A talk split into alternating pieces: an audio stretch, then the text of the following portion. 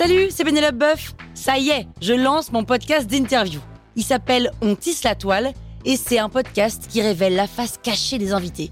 Et d'ailleurs, mes invités, ce sont des CEO et des célébrités comme Gad Elmaleh, Jean-Michel Apathy, My Better Self, Rose Eberstein, Mireille Dumas.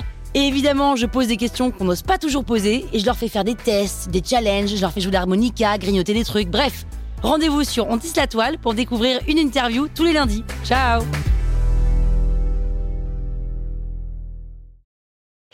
Sur écoute. Salut, c'est Caroline Jurado. Vous avez envie de capter la crypto? Vous êtes au bon endroit. Un épisode par jour et vous aurez fait le tour. Vous allez devenir riche. Power Angels. Tu sais ce que moi je déteste le plus au monde? C'est la bureaucratie. C'est les enjeux de pouvoir qu'il va falloir maîtriser au plus haut niveau pour te faire entendre, les égaux qu'il faut ménager pour pouvoir évoluer dans une boîte, je déteste. En plus, je suis assez nulle à ce jeu. Tu te demandes pourquoi je te raconte ça C'est parce qu'on va parler d'un type d'organisation crypto qui te permet de résoudre ce problème.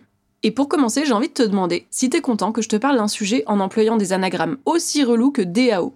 Tu vas rire, mais comme d'habitude, le nom complet est bien pire. DAO, c'est pour Decentralized Autonomous Organization. En fait, c'est juste une entreprise, donc une organisation, qui fonctionne de manière autonome, donc sans avoir besoin d'intervention humaine, c'est pour ça qu'elle est autonome, grâce aux smart contracts, ces algorithmes magiques de la blockchain, et qui dit blockchain dit décentralisé. Voilà.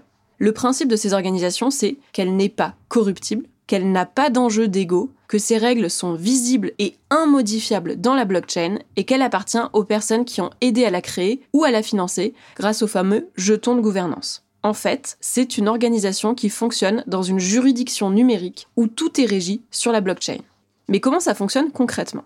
Pour bien comprendre, il faut que tu imagines une entreprise, mais dont les règles de fonctionnement sont déjà rédigées et dont elles s'appliquent automatiquement quand les conditions spécifiées dans le code sont réunies. Par exemple, dans la première boîte que j'ai créée, à un moment, pour augmenter mon salaire, il était écrit dans notre pacte d'associés, c'est un peu le code d'une entreprise, que je pouvais le faire quand le chiffre d'affaires dépassait les 200 000 euros, mais que je devais en informer les actionnaires. Et le jour où j'ai voulu le faire, il s'est passé quoi? Ils ont tous râlé et m'ont demandé d'en discuter et de revalider ça ensemble. Théoriquement, j'étais pas obligée de le faire mais ils m'ont mis une telle pression psychologique pour que je craque que c'était un enfer. Et ben dans le cas d'une DAO, du moment que la condition plus 200 000 euros de CA et informer les actionnaires aurait été validée, automatiquement, le salaire aurait été changé et rien ni personne n'aurait pu mettre une quelconque pression pour que ça ne se passe pas, puisque c'est impossible de modifier le code.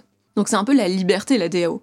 Et ce que je trouve hyper intéressant à noter, c'est que du coup, la DO, elle ne peut pas être soumise à une emprise illégitime interne. Par exemple, il pourrait pas y avoir de retard de paiement parce que le comptable a la tête ailleurs. Ou alors qu'une décision stratégique hyper importante ne serait pas annulée parce qu'il y a une personne qui œuvre dans son propre intérêt et non dans celui de la structure. Ou alors des emprises illégitimes externes. Ça veut dire que même si tout le monde meurt, tant que les conditions sont remplies, l'entreprise tournera toujours. Il n'y a aucun événement extérieur qui peut venir empêcher son fonctionnement. Et alors, il faut que je te raconte l'histoire de la première DAO. Il était une fois jadis, bon, en fait, c'était en 2016, dans un pays lointain de la blockchain Ethereum. Je sais pas si je vais pouvoir continuer très longtemps de raconter cette histoire comme ça. Vivait le projet The DAO. Le projet The DAO, c'est exactement comme un fonds d'investissement crypto totalement autonome. Et c'est trop cool. Donc il y avait l'organisation qui fonctionnait toute seule, avec des règles d'organisation écrites dans la blockchain à base de smart contracts. Qu'est-ce qu'elle faisait?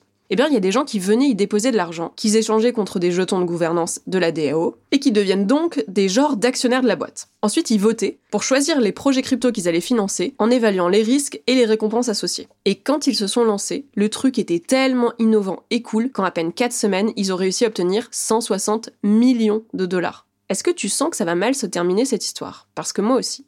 Quelques semaines après, il y a un gars qui a repéré une faille dans le code et qui a réussi à voler 50 millions. C'est ça qui est hyper important, puisque un projet qui fonctionne avec un algorithme, c'est trop cool parce que ça nous libère des enjeux personnels des gens qui pourraient faire foirer la boîte. En revanche, ça veut dire que si l'algorithme il est pas méga solide, le truc tombe à l'eau. Bah, c'est ce qui s'est passé, le projet a été abandonné. Mais qu'est-ce qu'il en est ressorti? Alors oui, je sais que comme j'ai commencé par écrire Il était une fois, je dois te partager une morale. Eh bien, cette histoire, elle a eu un impact hyper fort sur tout l'écosystème crypto. C'est justement après tout ça que la sécurité et l'audit du code sont devenus l'une des priorités de l'univers crypto.